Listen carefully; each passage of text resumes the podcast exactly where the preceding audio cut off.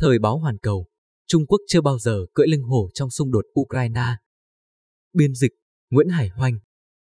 Bản quyền thuộc về dự án nghiên cứu quốc tế. Trong tuần qua, tình hình chiến trường cuộc xung đột Nga-Ukraine đã có những chuyển biến phức tạp. Hôm thứ Hai ngày 12 tháng 9, Tổng thống Ukraine Volodymyr Zelensky cho biết, kể từ cuộc phản công vào đầu tháng 9, các lực lượng Ukraine đã tái chiếm 6.000 km vuông lãnh thổ.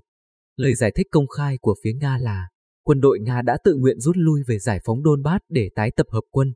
Tình hình thực tế vẫn chưa rõ ràng, nhưng giới truyền thông Mỹ và phương Tây nóng lòng ăn mừng chiến thắng vĩ đại trong cuộc phản công của Ukraine. Mới đây, Hornbrens, giáo sư khoa học chính trị tại Đại học John Hopkins, Mỹ, đã viết trên Twitter rằng nếu tình hình của Nga ở Ukraine tồi tệ như vậy, nó sẽ khiến Trung Quốc ở vào thế cưỡi hổ khó xuống. Cũng có phương tiện truyền thông Mỹ và phương Tây cho rằng đà tiến công nhanh chóng của Ukraine chắc chắn đặt Trung Quốc vào thế khó chịu, thậm chí còn kêu gọi Trung Quốc nên học bài học của Nga. Những luận điệu này vừa nhảm nhí vừa độc ác. Đầu tiên, cách khuếch đại thất bại của quân đội Nga trên chiến trường sẽ làm tổn hại đến tinh thần của người Nga, sau đó lại gán ghép một cách gượng gạo, biến điều này thành thất bại của Trung Quốc, và theo logic của phương Tây, hoặc là ràng buộc sâu sắc Trung Quốc với Nga, hoặc cố gắng tạo ra rạn nứt giữa Trung Quốc với Nga. Nói chính xác, các biểu hiện nói trên càng cho thấy những khát vọng nội tâm của giới tinh hoa Mỹ và phương Tây, đặc biệt là về việc kéo Trung Quốc vào vụ việc này, cho dù Trung Quốc không phải là một bên đương sự, cũng chẳng phải là thủ phạm. Nó hoàn toàn không dựa trên sự thật, mà được thúc đẩy bởi những động cơ xấu xa. Trung Quốc chưa bao giờ cưỡi lưng hổ trong cuộc xung đột giữa Nga với Ukraine, thì làm sao lại ở vào thế cưỡi hổ khó xuống? Cần nhấn mạnh rằng, lập trường của Trung Quốc đối với xung đột giữa Nga và Ukraine trước sau như một, và tính chất của quan hệ Trung Quốc-Nga và quan hệ Trung Quốc-Ukraine cũng chưa hề thay đổi. Phía Trung Quốc luôn chủ trương tôn trọng chủ quyền và toàn vẹn lãnh thổ của các nước, tuân thủ các mục đích và nguyên tắc của Hiến chương Liên Hợp Quốc, coi trọng mối quan tâm an ninh hợp lý của các nước, ủng hộ mọi nỗ lực có lợi cho việc giải quyết hòa bình các cuộc khủng hoảng, cống hiến cho thúc đẩy hòa bình và đàm phán, làm dịu tình hình nhân đạo, và phản đối các hành vi trừng phạt đơn phương và quản lý dài hạn mà không có sự cho phép của Hội đồng Bảo an. Cả Nga và Ukraine đều tỏ ý tán thành quan điểm công bằng và khách quan của Trung Quốc đối với vấn đề Ukraine. Trên vấn đề Ukraine, khác với thái độ của Mỹ và phương Tây liên tục chọc tức, lợi dụng Ukraine để kéo đổ Nga, Trung Quốc chưa bao giờ đổ thêm dầu vào lửa, cũng không nhân cơ hội để trục lợi địa chính trị.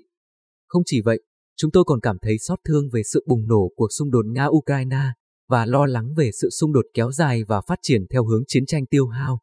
Dù tình hình trên chiến trường có thay đổi như thế nào, thì một thực tế xác định và cực kỳ nguy hiểm là những nhân tố dẫn đến bùng nổ xung đột Nga-Ukraine không những không được giải quyết mà ngày càng trở nên nghiêm trọng hơn.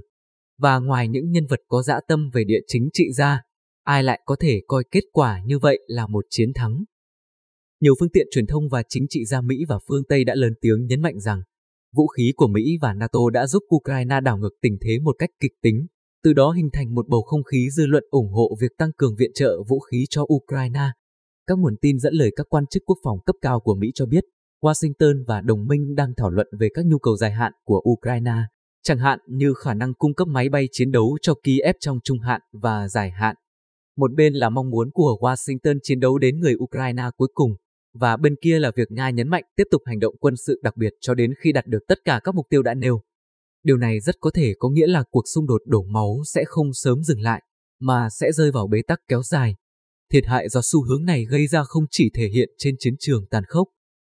Cuộc xung đột Nga-Ukraine đã kéo dài hơn 200 ngày, không chỉ ảnh hưởng lớn đến dân chúng hai nước Nga và Ukraine, mà người dân châu Âu, mà nhiều nước đang phát triển cũng đang phải hứng chịu tai họa địa chính trị này. Một cựu nghị sĩ Anh mới đây đã chỉ ra rằng, cũng như Mỹ sẵn sàng để Ukraine chiến đấu đến giọt máu cuối cùng, thì sau rốt, Mỹ cũng sẵn sàng để châu Âu đổ đến giọt máu cuối cùng. Ngày nay, Washington vẫn đang cố gắng vắt kiệt giá trị địa chính trị của cuộc khủng hoảng Ukraine, cố gắng vắt óc gượng ép vẫy Trung Quốc cưỡi lên lưng hổ trong cuộc xung đột Nga-Ukraine. Lằn ranh giới cùng của Washington thấp hơn mức mà thế giới có thể tưởng tượng.